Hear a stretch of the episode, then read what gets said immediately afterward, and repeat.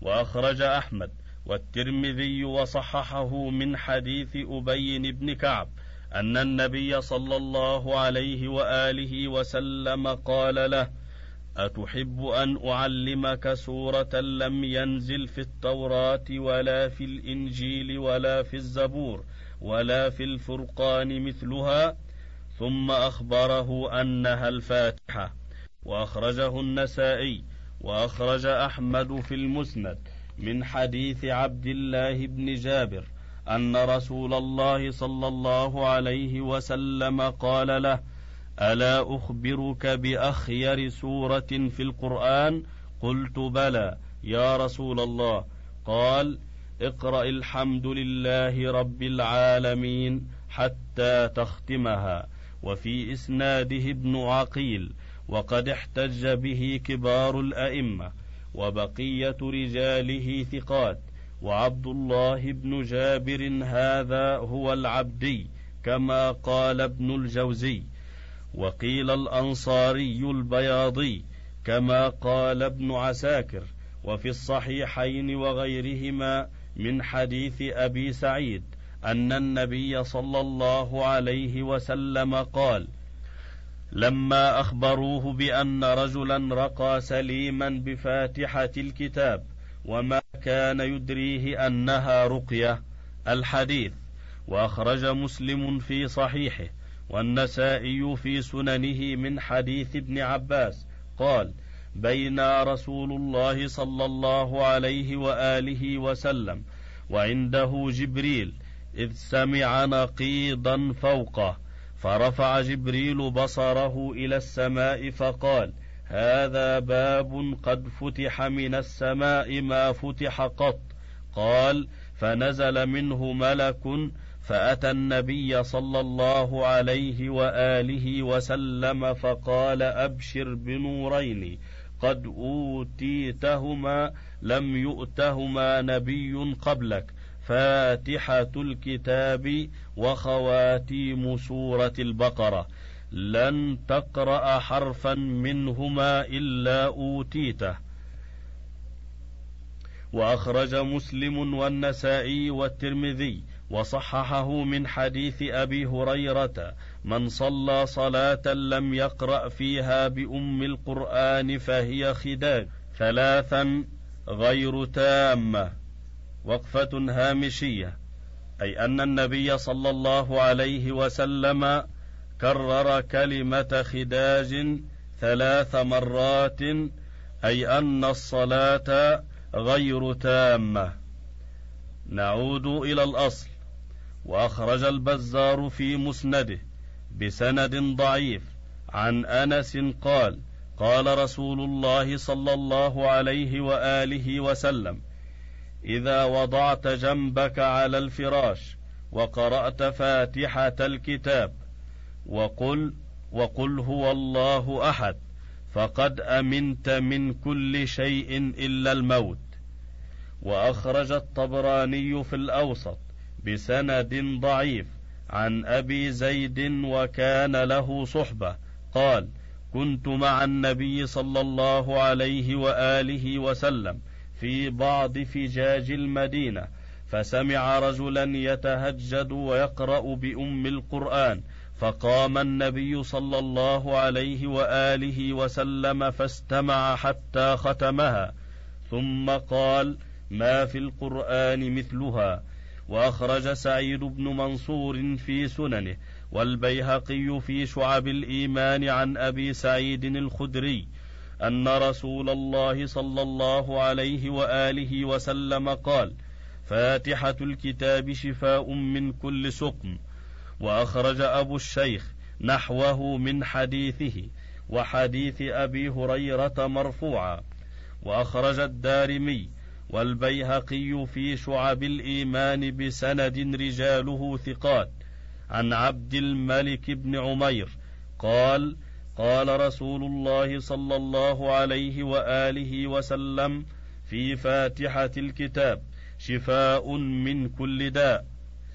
وأخرج أحمد وأبو داود والنسائي وابن السني في عمل اليوم والليلة وابن جرير والحاكم وصححه عن خارجة بن الصلت التميمي عن عمه أنه أتى رسول الله صلى الله عليه وآله وسلم ثم أقبل راجعا من عنده فمر على قوم وعندهم رجل مجنون موثق بالحديد فقال أهله أعندك ما تداوي به هذا؟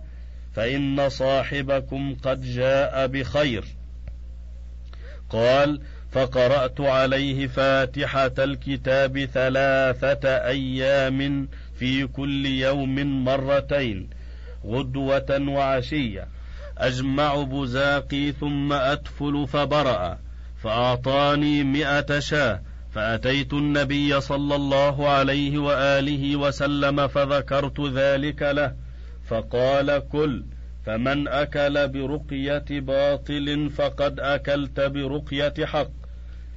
وأخرج الفريابي في تفسيره عن ابن عباس قال فاتحة الكتاب ثلث القرآن. وأخرج الطبراني في الأوسط بسند ضعيف عن ابن عباس قال قال رسول الله صلى الله عليه وآله وسلم من قرأ أم القرآن وقل هو الله أحد فكأنما قرأ ثلث القرآن.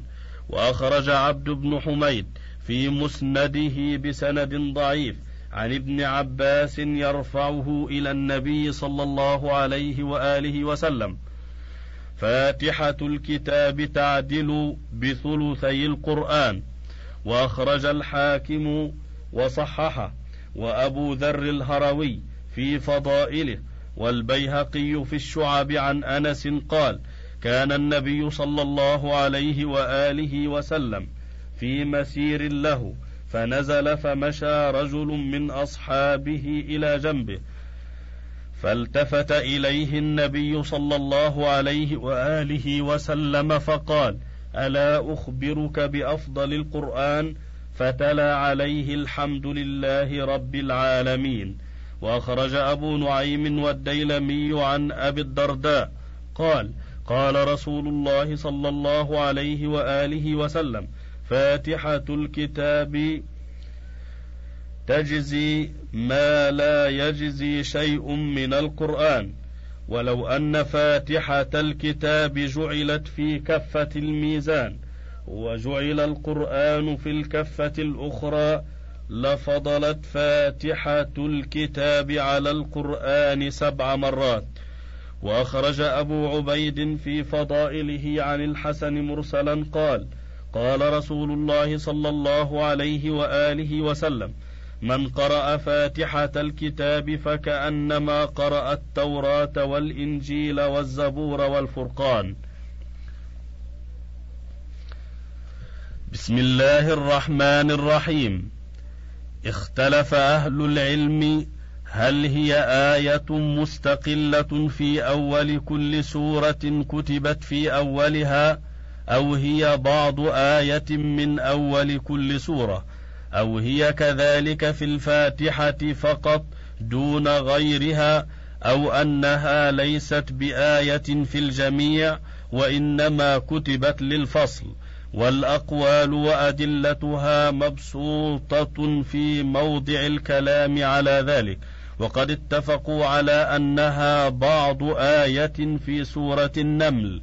وقد جزم قراء مكة والكوفة بأنها آية من الفاتحة ومن كل سورة. وخالفهم قراء المدينة والبصرة والشام فلم يجعلوها آية لا من الفاتحة ولا من غيرها من السور. قالوا وإنما كتبت للفصل والتبرك. وقد أخرج أبو داود بإسناد صحيح عن ابن عباس أن رسول الله صلى الله عليه وآله وسلم كان لا يعرف فصل السورة حتى ينزل عليه بسم الله الرحمن الرحيم. وأخرجه الحاكم في المستدرك. وأخرج ابن خزيمة في صحيحه عن أم سلمة. أن رسول الله صلى الله عليه وسلم قرأ البسملة في أول الفاتحة في الصلاة وغيرها آية. وفي إسناده عمرو بن هارون البلخي وفيه ضعف. وروى نحوه الدار قطني مرفوعا عن أبي هريرة.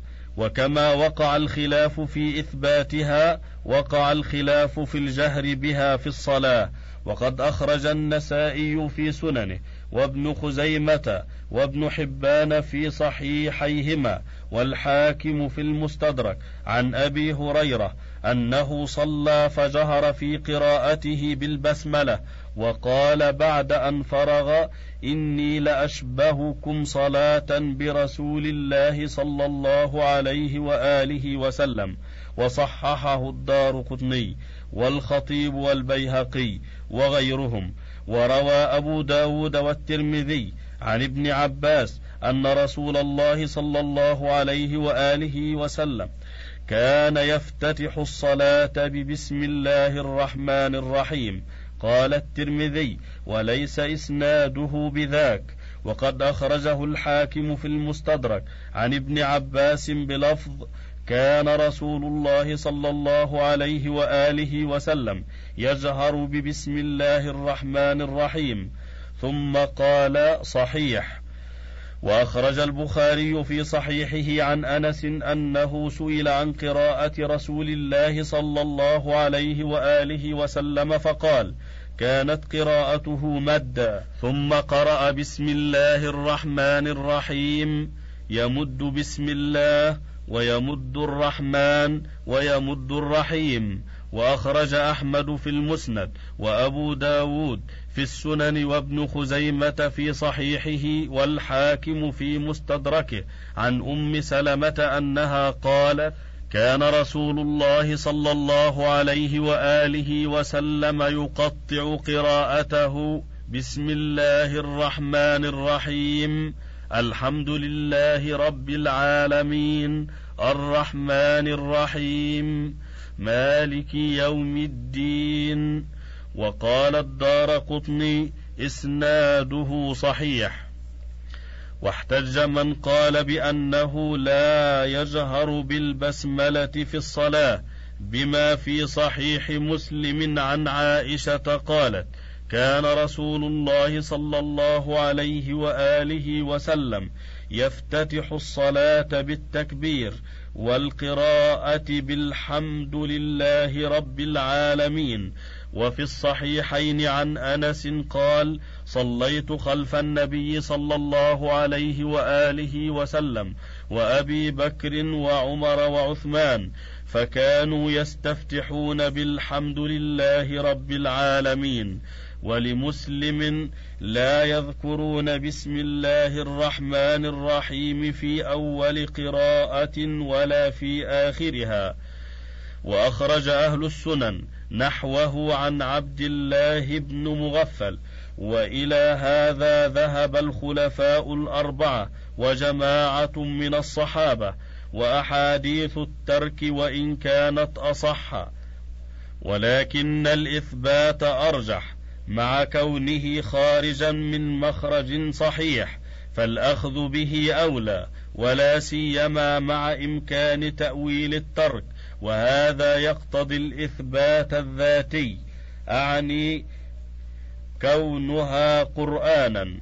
والوصفي أعني الجهر بها عند الجهر بقراءة ما يفتتح بها من السور في الصلاة ولتنقيح البحث والكلام على أطرافه استدلالا وردا وتعقيبا ودفعا ورواية ودراية موضع غير هذا ومتعلق الباء محذوف وهو أقرأ أو اتلو لأنه المناسب لما جعلت البسملة مبدأ له. فمن قدره متقدما كان غرضه الدلالة بتقديمه على الاهتمام بشأن الفعل. ومن قدره متأخرا كان غرضه الدلالة بتأخيره على الاختصاص مع ما يحصل في ضمن ذلك من العناية بشأن الاسم.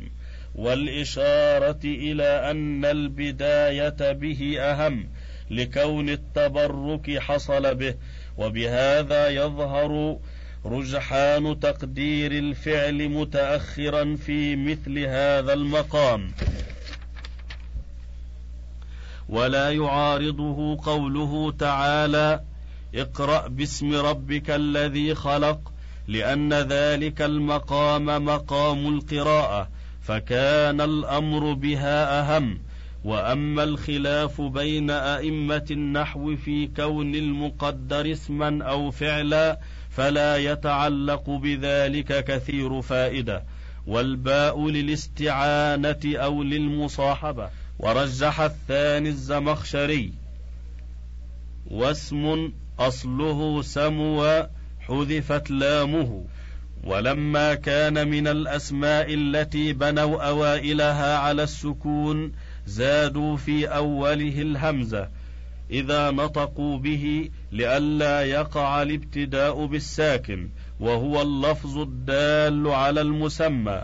ومن زعم أن الاسم هو المسمى كما قاله أبو عبيدة وسيباويه والباقلاني وابن فورك وحكاه الرازي عن الحشوية والكرامية والأشعرية فقد غلط غلطا بينا. وجاء بما لا يعقل مع عدم ورود ما يوجب المخالفة للعقل لا من الكتاب ولا من السنة ولا من لغة العرب.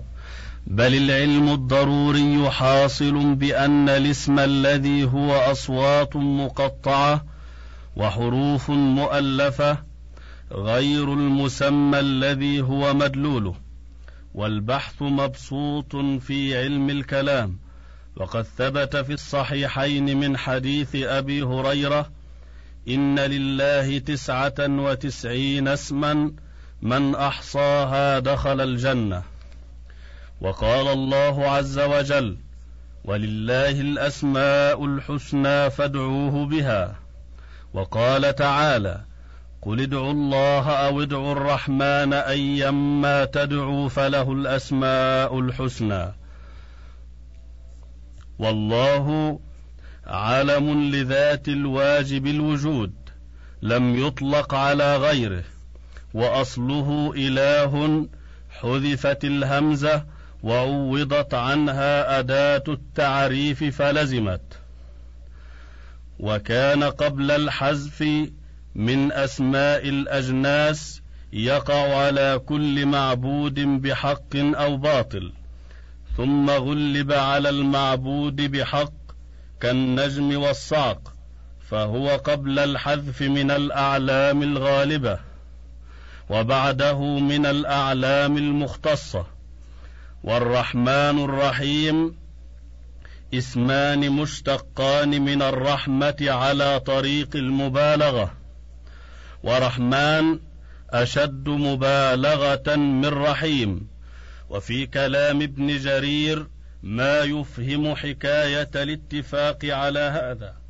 ولذلك قالوا رحمن الدنيا والآخرة ورحيم الدنيا. وقد تقرر أن زيادة البناء تدل على زيادة المعنى. وقال ابن الأنباري والزجاج إن الرحمن عبراني والرحيم عربي وخالفهما غيرهما. والرحمن من الصفات الغالبة لم يستعمل في غير الله عز وجل. وأما قول بني حنيفة في مسيلمة رحمن اليمامة فقال في الكشاف إنه باب من تعنتهم في كفرهم.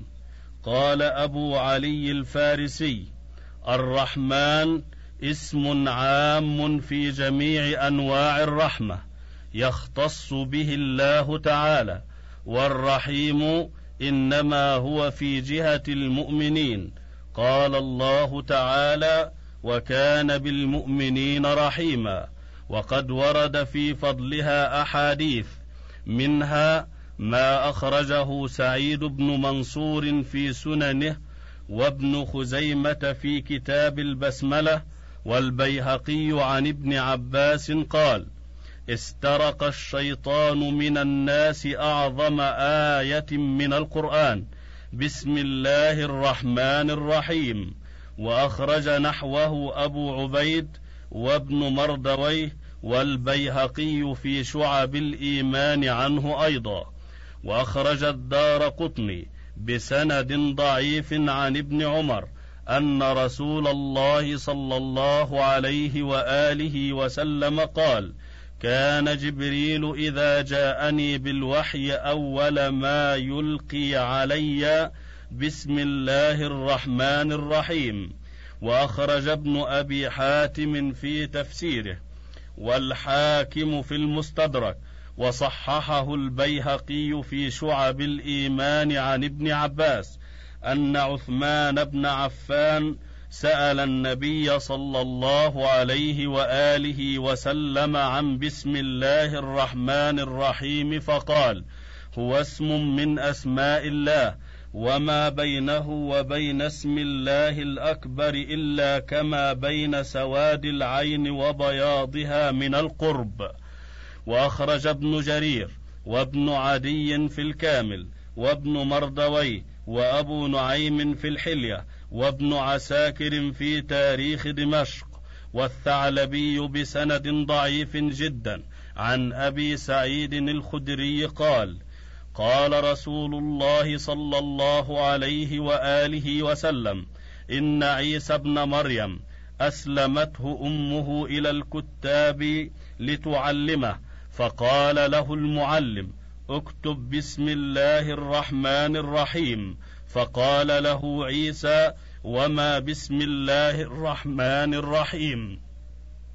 قال المعلم لا أدري. فقال له عيسى الباء بهاء الله والسين سناؤه والميم ملكه والله إله الآلهة والرحمن رحمن الدنيا والآخرة. والرحيم رحيم الآخرة وفي إسناده إسماعيل بن يحيى وهو كذاب وقد أورد هذا الحديث ابن الجوزي في الموضوعات وأخرج ابن مردويه والثعلبي عن جابر قال لما نزلت بسم الله الرحمن الرحيم هرب الغيم إلى المشرق وسكنت الريح وهاج البحر وأصغت البهائم بآذانها ورجمت الشياطين من السماء وحلف الله بعزته وجلاله ألا تسمى على شيء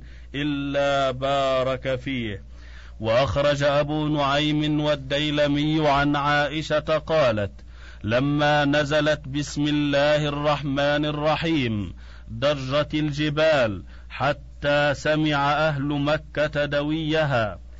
فقالوا سحر محمد الجبال فبعث الله دخانا حتى أظل على أهل مكة. فقال رسول الله صلى الله عليه وآله وسلم من قرأ بسم الله الرحمن الرحيم موقنا سبحت معه الجبال إلا أنه لا يسمع ذلك منها. وأخرج الديلمي عن ابن مسعود قال قال رسول الله صلى الله عليه وآله وسلم من قرأ بسم الله الرحمن الرحيم كتب الله له بكل حرف أربعة آلاف حسنة ومحى عنه أربعة آلاف سيئة ورفع له أربعة آلاف درجة. وأخرج الخطيب في الجامع عن أبي جعفر محمد بن علي قال قال رسول الله صلى الله عليه وآله وسلم بسم الله الرحمن الرحيم مفتاح كل كتاب.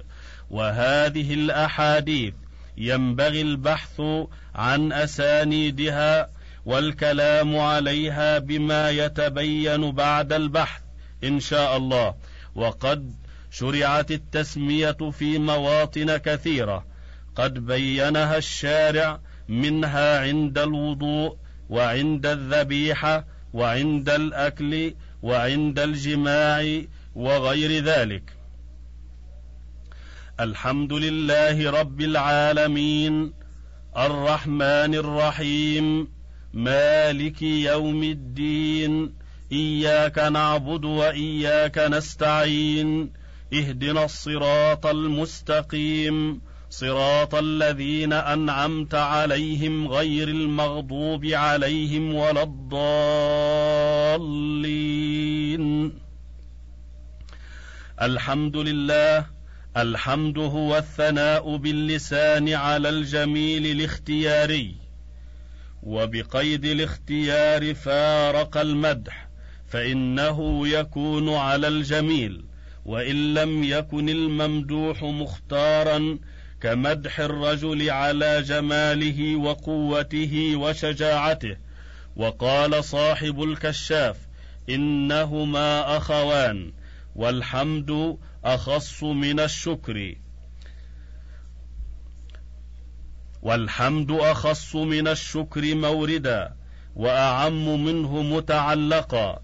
فمورد الحمد اللسان فقط ومتعلقه النعمة وغيرها ومورد الشكر اللسان والجنان والأركان ومتعلقه النعمة.